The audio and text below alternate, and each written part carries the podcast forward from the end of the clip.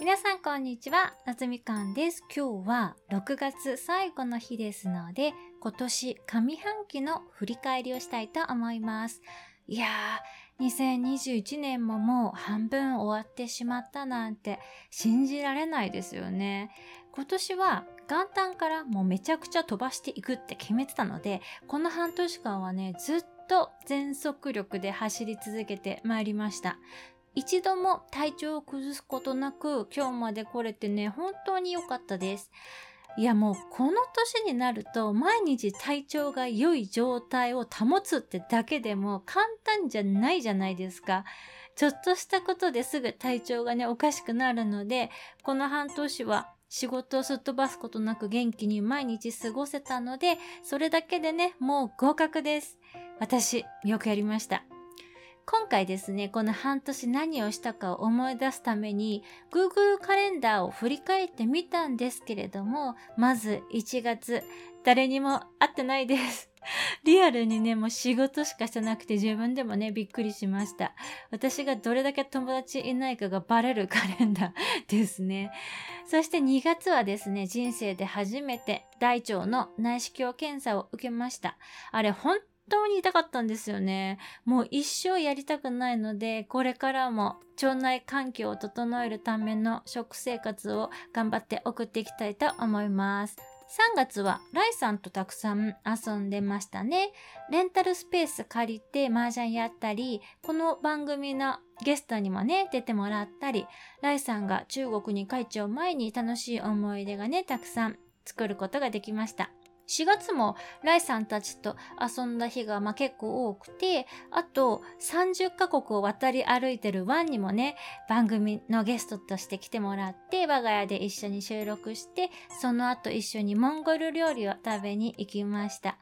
あの日もね、すごい楽しかったです。そしてゴールデンウィークはもう毎年恒例の仕事漬けでして、5月から実はですね、めちゃくちゃ新しい人脈が広がりまして、こんなに大量に新しい人と繋がったのってね、もう学生時代ぶりかなっていうぐらい、いろいろな人からね、たくさんの刺激をいただいております。あとは、プロのカメラマンさんに、プロフィール写真をね、撮っていただいたりもしました。そして6月、今月はですね、突然祖母が亡くなったり、いろいろね、そわそわと忙しい1ヶ月でした。あとは、新しく知り合った人たちに、夏みかんさん面白いからまた会いたいって言ってもらえて、世間話をする会をね、またセッティングしていただいたり、ウーバーイーツ配達員をね、ナンパして 無理やり友達になってもらったりとか、あとは、今年2回目のね、科目試験が玉砕したり、春のスクーリングはね、落選したり、なかなかゆっくり休息を取る時間をね、確保するのが難しい6月でございました。実は今、水面下でとあるプロジェクトを進めておりまして、詳細については来月にはね、お話しできるかなと思うんですけれども、この年になってもね、まだまだ新しいことに挑戦できるってね、本当にありがたいなと思います。先日初めてコーチングを受けた件もね、ここでお話ししたんですけれども、その方とはまた別のコーチの方に今指導していただいておりまして、自分の強みとは何か、私が提供できる価値っていうのは何かっていうのにね、今ひたすら向き合っております。私がやっていることって自分にとってはもう当たり前のことすぎて、これが他の人から見たら才能って思ってもらえるっていうことすら気づけなかったりするんですよね。以前、韓国人の生徒さんに英語を教えていた時に、